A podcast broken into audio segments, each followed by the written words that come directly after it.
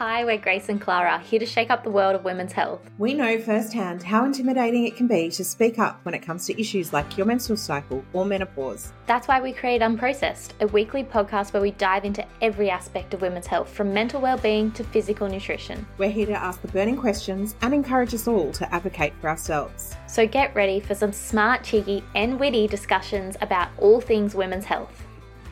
Welcome back to the podcast. I hope you're having a lovely week so far.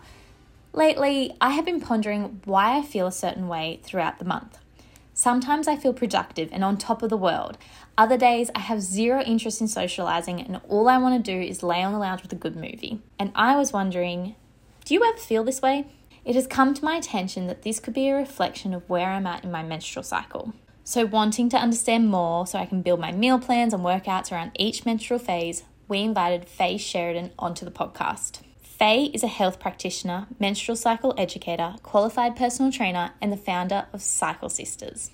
Her mission is to empower women to optimize their health, address the root cause of their period related symptoms, and tap into their innate female energy. By seamlessly integrating exercise, education, nutrition, Faye adopts a comprehensive four dimensional approach to healing menstrual cycle dysfunction. In today's episode, she gives us the tools to reconnect with our health, energy, and emotions through our cycle and beyond. Faye, welcome to the podcast. Could you explain to our listeners a little bit more about what a menstrual educator does? Well, first of all, thank you for having me. And yeah, a menstrual educator basically, there's two sides of it, I guess. So I educate other coaches on the importance of the menstrual cycle and understanding the menstrual cycle so that when they're working with female clients, they can just take into consideration the menstrual cycle when they're dieting or when they're training or when you know a client turns up and they they they feel less than optimal. So there's that side of things. And then i also educate just general population just women understanding what is happening through the menstrual cycle, what actually is the menstrual cycle, because I think so many, we weren't taught this stuff at school. We weren't. So, so you know, it's crazy. And the more I learn about it, I'm like, this blows my mind that this doesn't get taught at school. Um, and so just educating women on the menstrual cycle and the ebbs and flows of our hormones and how that can impact us both physically and emotionally week to week, day to day. So that in a nutshell, that's what a, a a menstrual cycle educator is. Um, I guess there's so much more when it comes to education for women. It's not just about the menstrual cycle, but I do have a big focus on the menstrual cycle. Yeah. So, how did you get into this line of work? So, I became a personal trainer and um, I predominantly worked with females. I think like the vast majority of PT clients are females. And so I, I was fresh, you know, just on my certs and I started um, coaching women. And I just noticed that women would turn up to a session and we'd talk about their, you know, oh my God, I've got bad PMS or I've got a heavy bleed. I might need to change what we do in today's session. So I was just like, I need to start paying attention to the menstrual cycle and how that is impacting my clients when they show up to um, the PT sessions. So I had no idea really about sex hormones and the role that they play and the impact that they can have on us. But all I knew intuitively that I needed to start tracking my client's menstrual cycle so that when they do turn up to my, the session, I can ask them, Hey, where are you at in your cycle? How are you feeling? And maybe we need to change the way that we do training on those days. Maybe we do more mobility. Maybe we um, decrease the intensity depending on where they're at in their cycle. So that's how it all started. And then I just started to dive into books and research and yeah, there's lots of I've I've learned from a lot of people over the years as well. And so yeah, it's just I went down the rabbit hole from there. well, as you said before, it's not taught in schools. And what I've learned from doing this podcast and meeting people like yourself is this is such a I don't even want to say grey area. There's a no area in schools, and they're taught about their periods and tampons and pads, but they haven't learnt the other phases. And even, oh, I'm embarrassed to say this, I'm mm-hmm. 30 years old, and I'm only now listening to my body and being like, why do I feel flat today? Oh, it's because I'm in this phase. Why am I feeling more productive? It's because I'm in this phase. Yeah. So I'm a mm-hmm. little embarrassed to admit mm-hmm. that it's taken me this long to recognize my cycle. But for our listeners, how do they start identifying what cycles when? What's a normal menstrual cycle look like? What I usually get the people that, you know, come to see me or have a consult or do my course, I usually get them to just start tracking. So, and what I mean by that is tracking, you know, first day of bleed and putting that into an app or putting it into a diary. And then I get them to track how they feel throughout the cycle. So usually it's like day one is like your first day of your your bleed, and then um, you know the cycle starts again. You know the next bleed. That's like the very baseline, and then we can go a little bit deeper and start looking into tracking ovulation, which is usually you know the next step. So if someone is has never tracked before i just get them to track the duration of their cycle. So from bleed to bleed. And then once they've nailed that we start looking at ovulation. And ovulation doesn't get spoken about a lot. Um, but ovulation really is the main event of the menstrual cycle. And ovulation is basically the release of an egg. And then once that ovulation has occurred, we're left with this temporary endocrine gland called the corpus luteum. And that is responsible for producing progesterone.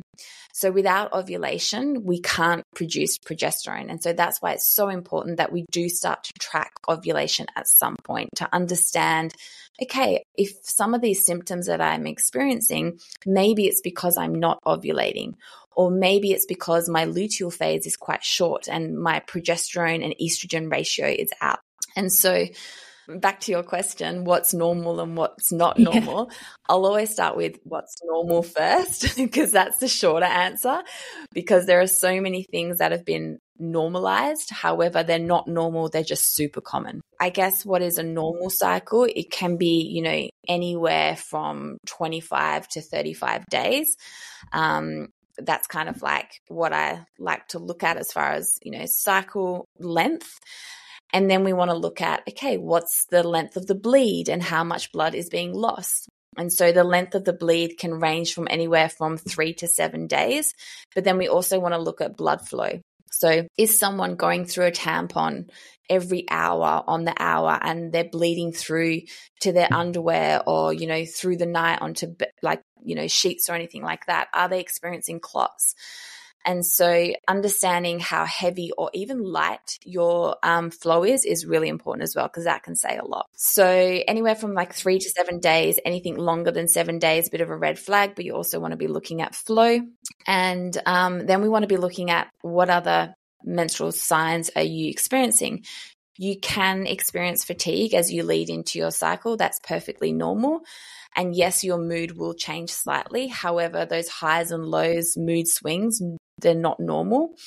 Um, and like a slight bit of pain. You may feel a little bit of, you know, cramping leading into your bleed, but it shouldn't require pain medication and it shouldn't be debilitating or it shouldn't stop you from doing day to day activities like pegging out the washing, picking your kids up from school, going and doing the shopping, that kind of stuff. So, going back to emotions and mood, people mm-hmm. do get PMS with their periods. What is like counted as like, okay, that's a good emotional response, or oh my God, I need to get checked because I am raging? Like, where's the line? Really good question and really hard one to Sorry. kind of um, do like a generalized answer. No, that's okay. Let's break the cycle into two to make it easier. We have the follicular phase where estradiol is the most abundant hormone.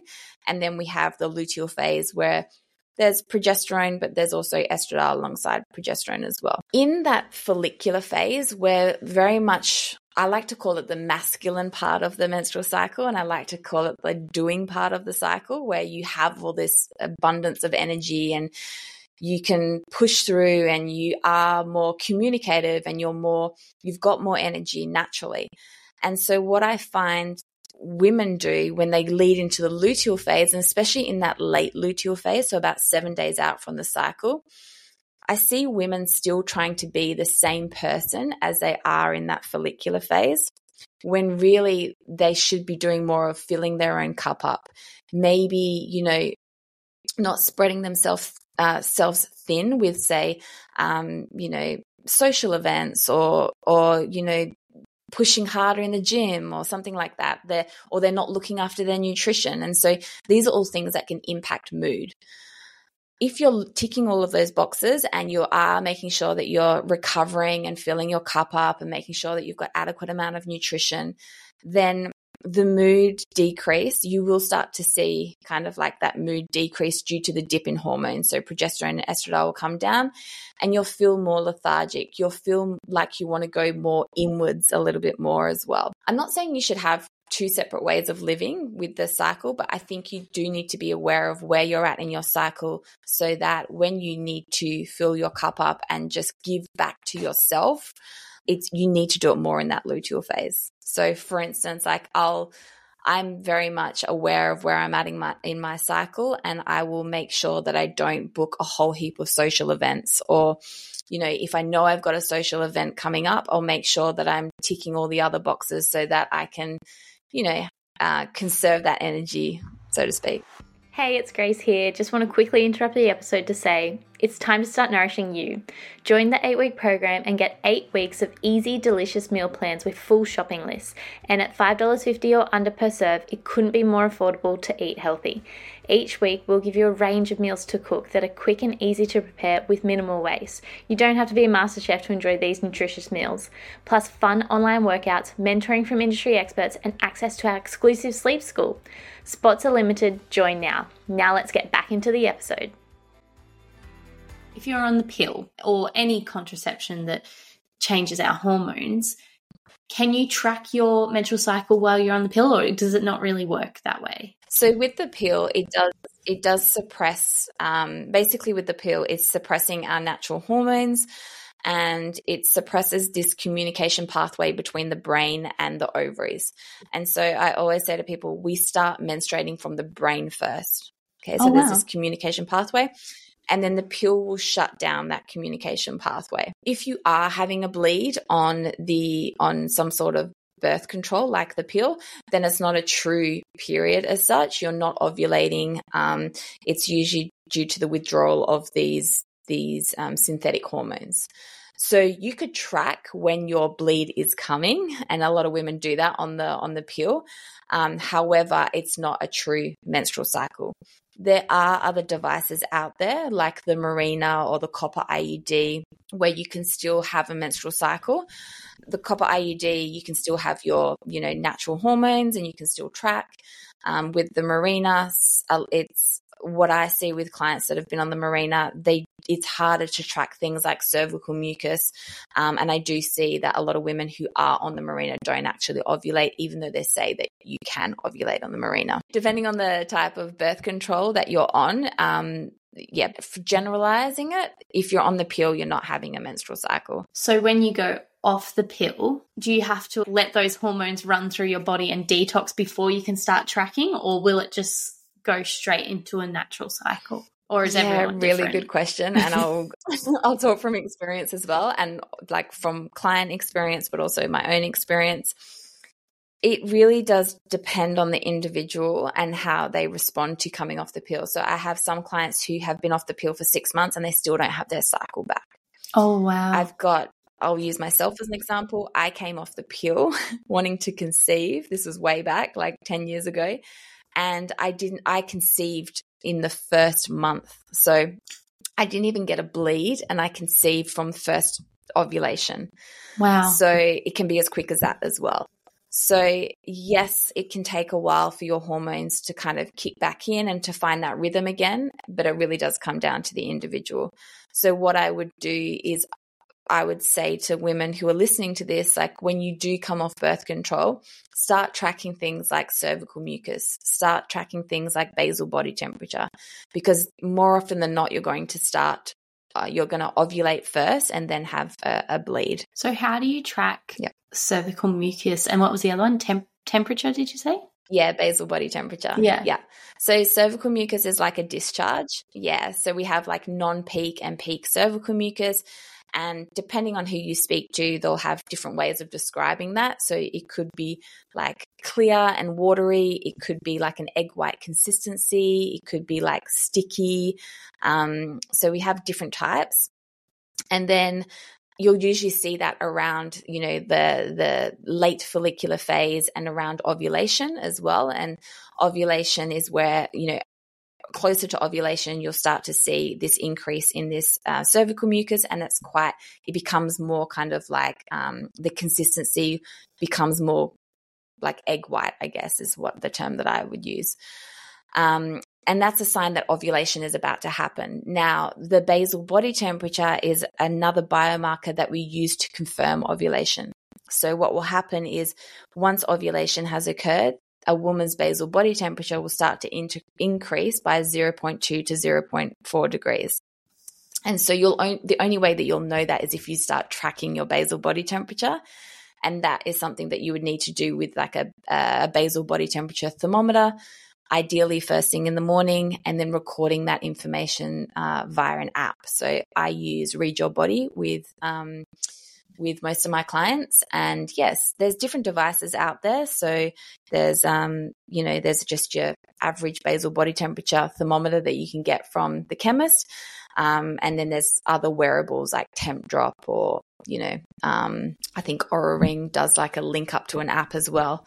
So there's a few different devices out there. So with these things that you're monitoring, is there any red flags that women should be aware of? Yeah, I mean, this is like all these different biomarkers are telling us something. So if you're not experiencing cervical mucus and you have vaginal dryness potentially, and you're not going through, say, menopause or you're not on the pill, um, then potentially you may be low in estrogen. So that could be a sign. Um, if you're having, you know, heavy periods, you could potentially be low in progesterone. Um, that's just one thing, you know, one of many things that could be causing heavy periods. But yeah, and you know, if your uh, luteal phase should ideally be around 11 to 16 days, 11 to 14 days. Anything shorter than that, potentially your progesterone is low. Anything longer than that, maybe you haven't ovulated when you thought you ovulated. So yeah, there's all all these signs that we can look out for. Um, if you know if we're tracking basal body temperature and we don't see an elevation, then maybe we haven't ovulated. There's many things that can interrupt basal body temperature though, so that's why cervical mucus is a really good indicator because after ovulation occurs, we can see that cervical mucus dry up as well. They're just um, a few things that you can kind of look into and start. And then you're looking at the length of your menstrual cycle as well. So, when, if these, I say red flags, do pop up, where can women go? What should they do? Who should they talk to? I mean, there's so much stuff on social media these days, and I love that more people are speaking about this on social media. So there's some great accounts out there. I mean, i will give myself a plug if you want to go for it. my Cycle Sisters page. I talk, I'll talk a lot about um, red flags, and I actually have a free Facebook group page as well where I talk about these red flags a lot. Lara Briden has a really good book about periods and what's normal and what's not. So there's lots of books out there as well. If you are suspecting that you have some like abnormal PMS symptoms, you know, seeing seeking someone like a health coach or a naturopath, they're going to probably be more clued up on this kind of stuff rather than say a general practitioner. You mentioned before that you started as a PT and you were helping women build their workout routine based on their menstrual cycle. So what did the mm-hmm. different trainings look like in the different phases? I don't necessarily manipulate their training as such. Um, and I, to be fair, I actually try to empower the the female to make these changes herself, or just be aware of you know things that can impact her training. So, you know, some what I wouldn't recommend is doing say something like a heavy one RM in you know the first couple of days of your bleed. Um, I wouldn't recommend that high intensity. So just being mindful of that because a lot of women do suffer with PMS and chronic PMS symptoms, and that can just be um, if you're walking into the gym and you're going to do a heavy one RM, it could go to shit. Excuse my language. No, that's so okay. the way that I change, the way that I change, like I, I empower clients to either change or alter their training is maybe you look at decreasing the load of the weight that you're lifting maybe you don't do a lower body session where you need the ability to brace more and maybe you opt for an upper body session in those first couple of days. Maybe you if you're if you're suffering with you know heavy bleeding or constipation diarrhea or bloating severe bloating in you know the lead up to your bleed maybe you opt to go for a walk or a yoga class or something like that, or um, some mobility rather than trying to push hard and in the gym or something like that. I really try and get like empower them to make to make the choice. I guess self parent. So it's up to them. Like listen to their body, and if you turn up to the gym and you start, you know, your session and you just you're not feeling it, or you feel like you know death, then it's okay to pull the pin. It's okay to come back and do the session in a couple of days time you're not going to have your period forever so because when we look at training around the menstrual cycle there's two different types of people we have athletes where sometimes they can't alter their training um, and then we have general pop population where they can alter their training around their menstrual cycle. So it's really just empowering them, making sure that they check in with themselves before their session on the gym floor. Like, are they hydrated? Have they been eating well? Did they sleep well? Maybe if they didn't have all of those three things ticked off, then maybe again, that's another thing to look at when you're stepping into the gym to do a, a resistance session or res- resistance training session. There's a lot of stuff out there saying, like, in certain parts of your cycle do this exercise or do that exercise yeah. and it's just it's not yeah it's hard for some women to just show up and do exercise so why would you alter it from week to week day to day that kind of stuff so i was finding that i when i was motivated and productive i'd want to go to the gym but then I, when i'd lose the motivation yeah. i wouldn't want to go to the gym but then i wouldn't do any exercise to replace it because i actually didn't like going to the gym So I've recently yeah. found yeah. Um, swimming. I love it. And it's something where I can push myself or I can just relax mm-hmm. and ease into it. So I think finding the exercise that works for you is really well has worked really well for me. Yeah, definitely. I totally understand that not all women want to do, you know, training. However, I am a big advocate of uh, some sort of resistance training for women just because of the loss of estradiol as we get older and how that can impact lean muscle mass, bone density, that kind of stuff. So, resistance training from woman to woman will look completely different. Like, it won't look like what I do in the gym. And for some women, they will freak out what I do at the gym but it could just be, you know, doing some um, Pilates to start with, if that's your first kind of resistance uh, training.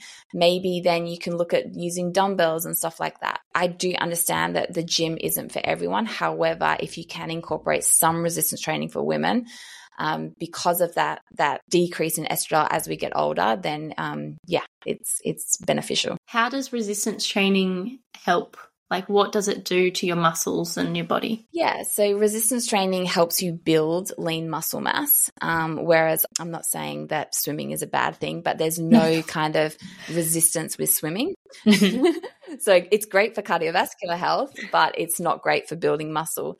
And, you know, lean muscle mass. So when women are in their primary productive years, we have this abundance of estradiol, and estradiol uh, is responsible for one of the building blocks of lean muscle mass. And so it is important to have that lean muscle mass because as women get older, we do run into things like osteoporosis or sarcopenia, which is like decrease of, of muscle mass or loss of muscle mass. And it's important that we have this because otherwise, as we get older, we're going to be more susceptible to injuries or falls or lots of things. So it is important from that point of view to do that resistance training. And it's also good for like health as well, like blood yeah. sugar management, uh, weight loss, that kind of stuff. And you tapped on before, you were talking about when clients come in, they need to be hydrated, well rested. So, is there things like foods that we should be eating throughout our cycle that can help with our exercise routine and our menstrual cycles? Again, there's a lot of mm, information out there about how you can eat cyclically. Mm-hmm. but I always kind of, the way that I look at this is that a lot of women can't nail the fundamentals of nutrition, let alone change their diet from week to week within the cycle. So I, I think women should be, or anyone should be predominantly having a whole food diet. Um, and, you know, I, am all for enjoying some of those, you know, treats and, and foods that we all love, but predominantly having a whole food diet, making sure that you're getting adequate amount of protein, healthy fats like omega 3s and carbohydrates as well. I think a lot of women have this fear of carbohydrates where we actually really need carbohydrates and um, we also need carbohydrates to have, you know, healthy ovulation, healthy menstrual cycle. So, um, making sure that you are getting those macronutrients in. And then, as far as things that can help with the menstrual cycle, I think like omega 3s, a lot of people are low in omega 3s, and that can help with a lot of PMS symptoms like pain, um, having a diet that's high in omega 3s, whether that's through supplementation or through food. I find that a lot of people aren't getting enough through their food alone. So potentially a supplement can help with that. I wouldn't change food as mm-hmm. such from week to week or, you know, different parts of their cycle. What I will say though is that a lot of women, and you might be able to relate to this, I know I can, will see their hunger increase in that mm-hmm. late luteal phase as we, you know, come into the bleed. And that's because progesterone has this thermogenic effect on the body. And so we've, we've seen that increase in our basal body temperature and we're actually burning more calories at rest. So we can burn anywhere from 200 to 400 more calories at rest. And so maybe depending on where you're at on your health journey or weight loss journey or weight gain journey, whatever that might be, maybe you increase your calories. Maybe you don't increase your calories. It really is, it, it really is case dependent. But the fact that you're feeling hungry could be because um, you are you've ovulated and depending on where you're at in your cycle so you have you have that hunger because you are um, yeah you your progesterone is is causing that because of that thermogenic effect. So I do find a lot of women undereat or they're not eating enough in certain macronutrients. And I find that protein is one of them. And so just making sure that women are having like well rounded meals that have these macronutrients in, so protein, fats, and carbohydrates. And I feel like a lot of if you're eating more frequently throughout the day and not fasting too too long as well, that can also help with that that hunger that you experience in the the late luteal phase as well. And then we know that our gut health is connected to our skin, our brain. Can areas of our gut health also affect our menstrual cycle? Yeah, definitely. I mean, when we look at health and we look at the body, nothing in the body works in isolation.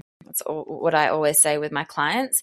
So if something is going on with your your reproductive system or you're having menstrual cycle issues, we need to look up the chain. We need to look at gut health. We need to look at thyroid health. There's so many things that we need to look at. And yes, there are many things that can like your gut health can impact the way that you experience your menstrual cycle. Um, you know, maybe you have a gluten intolerance and you're consuming high amounts of gluten and that's causing you pain and discomfort with your menstrual cycle or heavy bleeding. Maybe there is some sort of gut dysbiosis that you have and that is also causing issues with your menstrual cycle. So, a lot of this pain and discomfort that women get in their menstrual cycle, it could just be driven by inflammation that could be driven by the gut. And there's a big correlation between women who have endo and um, they usually have those those IBS like symptoms. So, and there's a big correlation between, say, endo and also um, SIBO as well, which is small intestinal bacterial overgrowth. So, a lot of women that do have endo usually experience those IBS symptoms as well. One of the things that is normalized during your period is pain. And this makes me think what are other misconceptions around the menstrual cycle that we mm-hmm. need to either debunk or, you know, bring more awareness to? I think it's ingrained in us at such a young age that it's a burden to us. Yeah. Like, I don't know about you, but I was always told that you're going to have this thing that you experience once a month and it's going to be, you know, horrible and you're going to live with it for the next 40 years. And I think, like, the more you understand as a woman what your body does, like, the menstrual cycle is fascinating. I think the more that you can connect to that and understand what is actually happening in your body, the more appreciation you have of what what the menstrual cycle is and what we actually do on a monthly basis. Um, but common things that I see, like pain, is a big one. I think women have just they've been told that pain is normal, um, and it's been normalized, and it's not normal.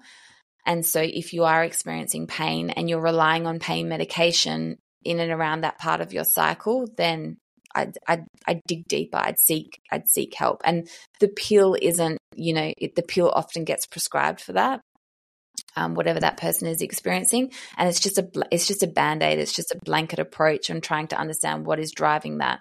And then also with the pill comes other symptoms, you know, and it can impact your health in other ways as well. So I think pain is the pain is uh, a big one. Heavy periods has been normalized as well.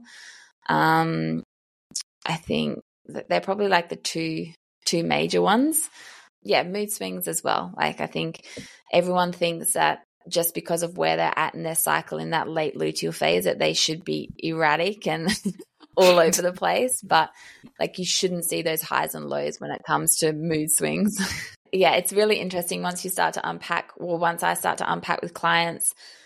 Like I haven't even started with supplements or anything, and I just start with nutrition alone, and they can see such a difference in the way that they experience their menstrual cycle. It's amazing. Like food quality and quantity can do so much for your health.